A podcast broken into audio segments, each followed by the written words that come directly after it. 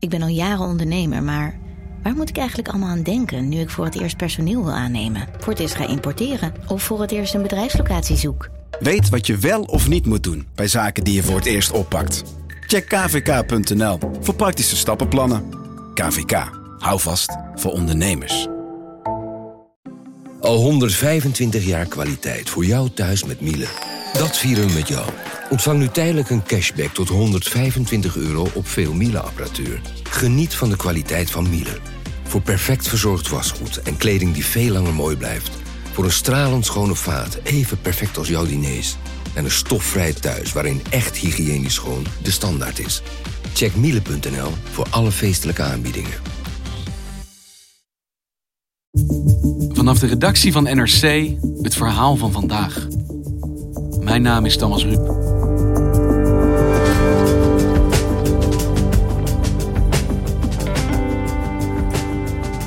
Gisteren was het Wereld Aidsdag. Nog altijd krijgen zo'n 700 Nederlanders per jaar diagnose HIV. Toch bestaat er tegenwoordig een medicijn dat beschermt. PrEP. Waarom is die pil in Nederland nog steeds niet voor iedereen beschikbaar?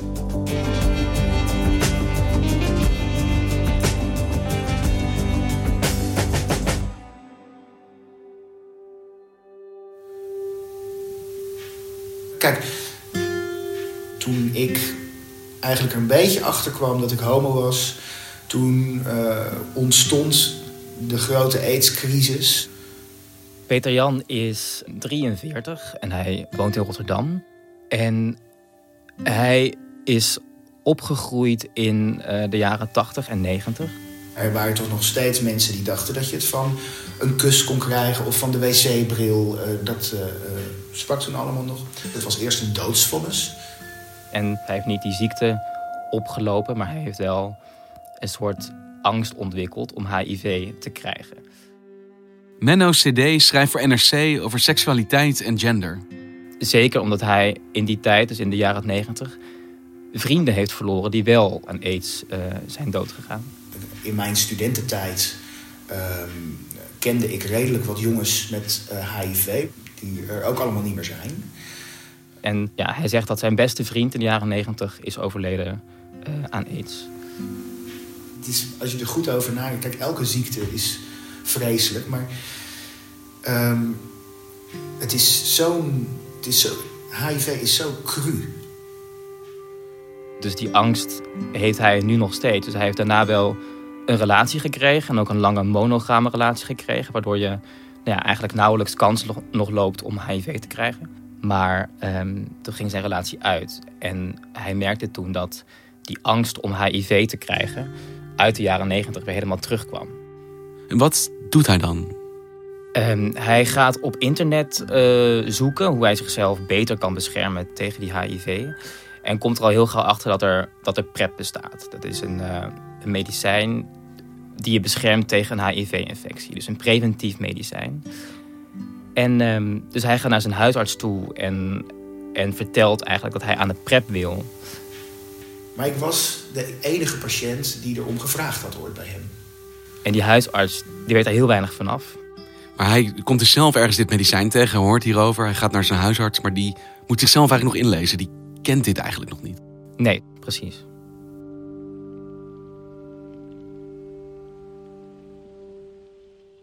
En wat is PrEP nou precies voor medicijn? Hoe werkt dat? PrEP is een, um, is een uh, preventief medicijn die als je die slikt, uh, dan ben je beschermd tegen een HIV-infectie. Het komt in, uh, in pillen. En als je, er, als je één pil per dag slikt, ben je in principe permanent beschermd uh, tegen een HIV-infectie. Maar er is dus nu een pil die eigenlijk volledig voorkomt dat je nog geïnfecteerd raakt met HIV. Ja, er is een pil die bijna 100% beschermt tegen een HIV-infectie. En wanneer is deze pil op de markt gekomen? Wanneer is deze ontstaan?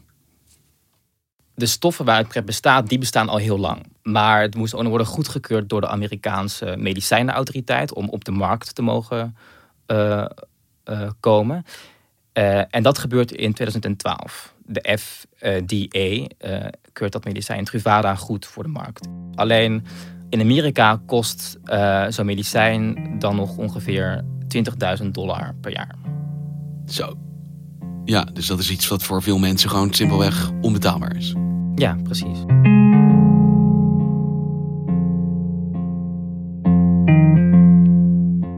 En wat doen Europese landen bijvoorbeeld? Die zien dit natuurlijk ook gebeuren daar. Ja, dus het duurt nog heel lang voordat ook in Europa uiteindelijk de medicijnenautoriteit, dus de IME, uh, Truvada goedkeurt voor de markt. Uh, dat gebeurt uiteindelijk in 2016, dus vier jaar nadat dat in Amerika gebeurde. Uh, maar daarna gaat het snel. Daarna zijn er heel veel landen die uiteindelijk uh, op een manier besluiten wel om PrEP te vergoeden. Uh, Frankrijk, Noorwegen, Spanje, Portugal, België, allemaal in de jaren daarna hebben ze allemaal een regeling bedacht om PrEP te verstrekken. En Nederland? Wat doet Nederland? Nederland, die ehm, toen nog minister Schippers van Volksgezondheid, die zegt nee, ik wil nog eerst wachten op de gezondheidsraad om een goed advies te krijgen over wat nou echt het collectieve belang is om uh, PrEP voor een risicogroep uh, te vergoeden. En de Gezondheidsraad is een onafhankelijke instantie die de overheid adviseert. Is dit de gebruikelijke weg die zo'n medicijn aflegt? Ja, in principe wel. Het is heel gebruikelijk voor als jij een, als jij een nieuw medicijn of en zeker een preventief medicijn of een vaccin in Nederland wil introduceren. Dan is het heel gebruikelijk om eerst de gezondheidsraad te vragen voor een goed advies. Om zeker te weten hoe je dat moet doen. Maar critici en zeker zo de belangengroepen die zeggen... ja, er is al zoveel onderzoek geweest in het buitenland... naar de effectiviteit van PrEP. Dus of het werkt tegen HIV, dat staat buiten kijf. Ja, want je hebt de FDA gehad en de Europese IMA, de EMA... die hebben allemaal gezegd het werkt. Het werkt, ja. Plus, Um, het is zelfs kosteneffectief. Want een HIV-infectie is enorm duur voor de maatschappij. Dat kost uh, gemiddeld een half miljoen euro per infectie over een mensenleven. Dus uh, in 2015, 2016 was er al onderzoek geweest naar de kosteneffectiviteit van PrEP. En zelfs bij die hoge prijs van 550 euro per maand loont het om PrEP te vergoeden.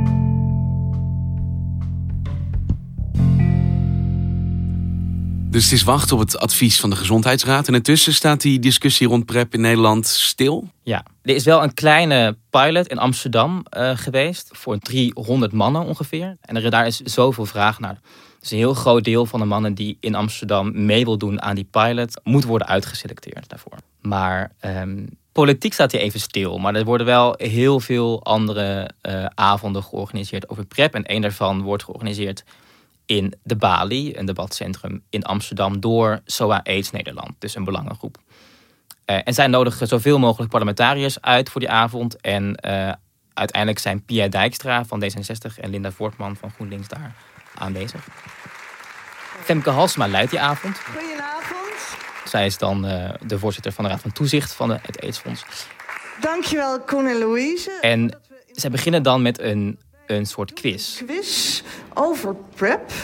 Met rode en groene kaartjes. Uh, die ken je wel van, van menig uh, heidag. Heb je het verkeerde antwoord gegeven, dan ga je zitten. En ik hou dat heel scherp in de gaten.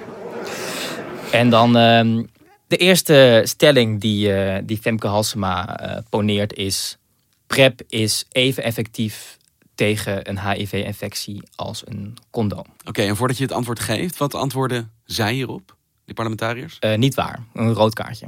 En het antwoord is? Het is waar. Groenen hebben het goede antwoord gegeven. Oh, politici. Dus zij wisten zelf eigenlijk niet hoe effectief PrEP was op dat moment nog? Nee, toen wisten denk ik Pia Dijkstra en Linda Voortman nog niet helemaal precies de details van PrEP. Maar jullie kunnen de hele avond bijleren. Maar die avond is wel denk ik heel belangrijk geweest voor hun opvatting over PrEP. Bij gebruik, volgens schema, beschermt PrEP net zo goed tegen HIV als condooms. Tijdens die avond was er ook een, uh, een HIV-consulent aanwezig, een HIV-behandelaar. En hij vertelde dat hij twee mannen in behandeling had die waren uitgeselecteerd voor die Amsterdamse pilot. Die niet mee mochten doen? Die toen niet mee mochten doen. Dus het zijn twee mannen die wisten dat ze risico liepen op HIV. Die zich dus wilden beschermen met PrEP en in zo'n pilot wilden komen. Worden uitgeselecteerd en inderdaad kort daarna HIV krijgen. En die boodschap van die HIV-consulent uh, komt wel heel hard aan. Omdat dit twee mannen zijn aanwijsbare voorbeelden, dit was voorkombaar geweest. Als zij wel hadden meegedaan, dan waren ze niet besmet geweest nu. Ja, precies. En Pia Dijkstra en Linda Voortman van GroenLinks daar zeggen wel dat ze zijn geschrokken van alle verhalen. En ook, het is misschien toeval, maar vlak na die avond uh, diende D66 en GroenLinks hun eerste motie in om een overbruggingsregeling in te stellen voor PrEP. Dus zij dachten, we moeten nog meer dan een jaar wachten op dat advies van de Gezondheidsraad. We willen eigenlijk iets voor in de uh, tussentijd. Maar bijna alle partijen die uh, stemmen tegen. En toch eigenlijk ook de grootste partijen. Dus de VVD en de PvdA, die natuurlijk eerder in de regering zaten. En uh, later ook het CDA en de ChristenUnie. En het grootste argument daarvoor is... We hebben nu al, al advies gevraagd aan de Gezondheidsraad. Een gedegen, onafhankelijk instituut. Laten we dan ook daarop wachten. Laten we ook die, die deskundigheid niet ondermijnen. De VVD is van mening dat als de Gezondheidsraad zegt... dit middel heeft inderdaad die positieve werking... dan zullen wij als eerste daarvoor stemmen. Maar niet eerder dan dan. Maar het is dus eigenlijk op dat moment voor de meeste Nederlandse homo's niet beschikbaar.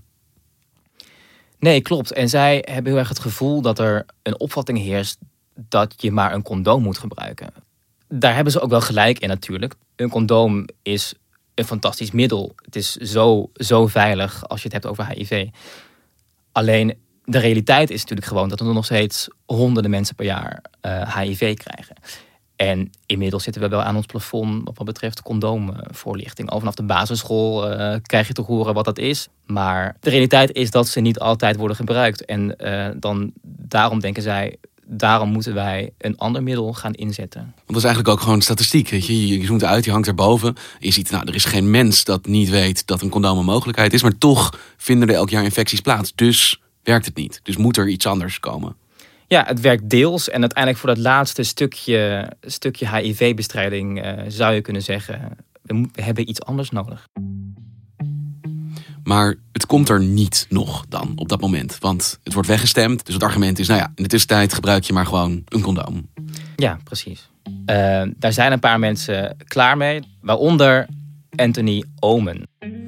Als er een probleem is waar, waar de overheid echt geen aandacht aan wil eh, besteden... en waarin wetgeving in de weg staat... dan mag dat geen beletsel zijn om niet toch iets te doen. En dat te doen wat nodig is. Hij is de oprichter van PrEP Nu, een actiegroep. In ons geval was dat zorgen dat er PrEP is in Nederland. En hij schrijft uiteindelijk maar in een blog uh, post van hem, zegt hij... Als het niet opschiet, dan begin ik binnenkort maar een eigen winkeltje in de Jordaan. Ik denk erover om uh, dan maar zelf PrEP te gaan verkopen. Want hoe, hoe gaat dat in zijn werk? Het was eigenlijk heel simpel.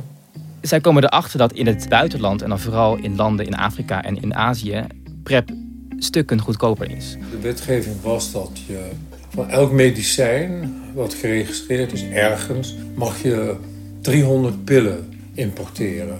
Het patent van uh, Gilead die geldt daar niet. Dus daar is het al langere tijd mogelijk om goedkopere PrEP te ontwikkelen.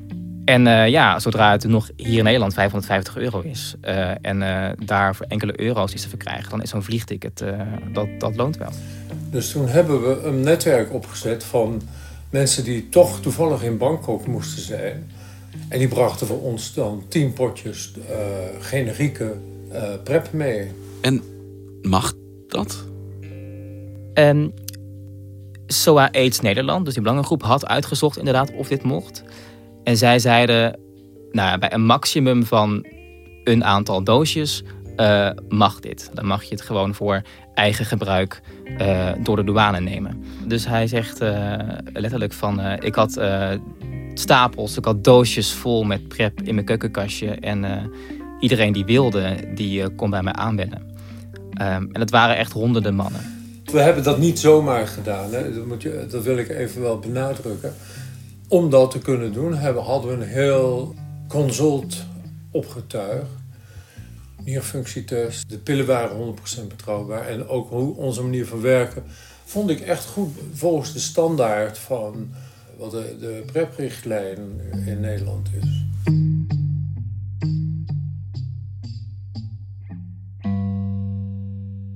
En hoe lang gaat hij daarmee door met die handel?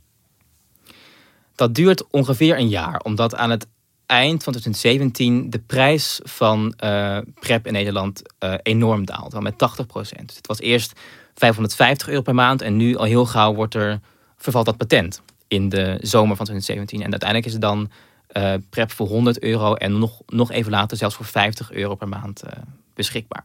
Maar het wordt dan nog steeds niet vergoed? Nee, het wordt niet vergoed. Nee. En nog steeds inderdaad 50 euro. Ja, je moet het zien. Het zijn toch wel een aantal uh, digitale krantenabonnementen. En dat heeft ook niet iedereen. Dus uh, het is toch wel een bedrag. Heel veel digitale krantenabonnementen. en dat advies van de Gezondheidsraad, dat nog moest komen, is dat verschenen? Dat komt ongeveer tegelijkertijd. Dus we zijn nu begin 2018. En dan is de Gezondheidsraad eindelijk klaar met zijn, zijn advies. En hoe luidt dat advies dan eindelijk? Die is heel duidelijk. En daarin zeggen ze dat PrEP eigenlijk zo snel mogelijk moet worden verstrekt aan de hoog uh, risicogroep. Mits uh, de juiste begeleiding wordt gegeven. De Gezondheidsraad zegt doen. Doen, ja, het is urgent. En uiteindelijk zegt minister Bruins, van die is dan inderdaad de minister van Volksgezondheid. Ja, we gaan het doen voor, voor 6500 man. Gaan wij PrEP verstrekken in een soort um, pilot bij de GGD'en voor vijf jaar. Maar um, alleen als je een monogame relatie hebt, dan uh, kom je hier niet voor een aanmerking, want dan loop je geen risico op HIV. Maar er is dus een specifieke groep die krijgt toestemming uh, om mee te doen met dit experiment. Die kan PrEP krijgen, maar dat is dus de hoogste risicogroep. Maar ik vermoed dat er veel meer mensen zijn die buiten die groep vallen, die wel PrEP zouden willen als het beschikbaar voor ze was. Bezopen is nog niet eens een, een, een krachtterm die groot genoeg is. Ja, zoals uh, Peter Jan. We doen nu net alsof condooms je tegen alles altijd beschermen. Dat is niet zo.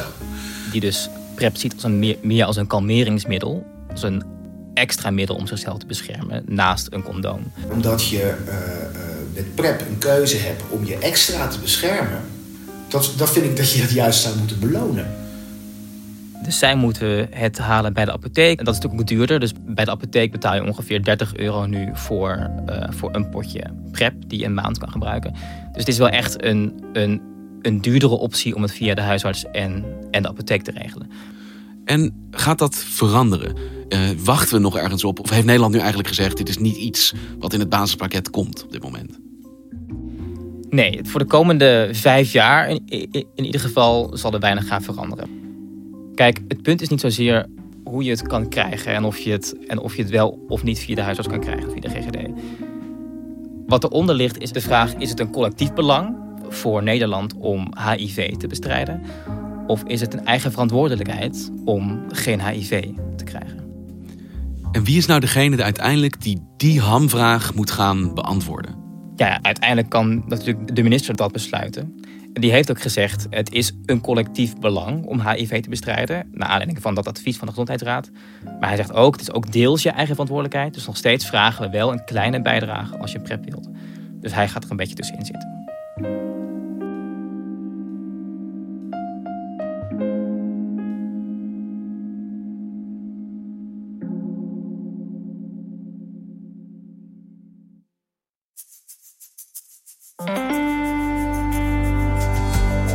Je luisterde naar vandaag, een podcast van NRC. Eén verhaal, elke dag. Dit was vandaag, morgen weer.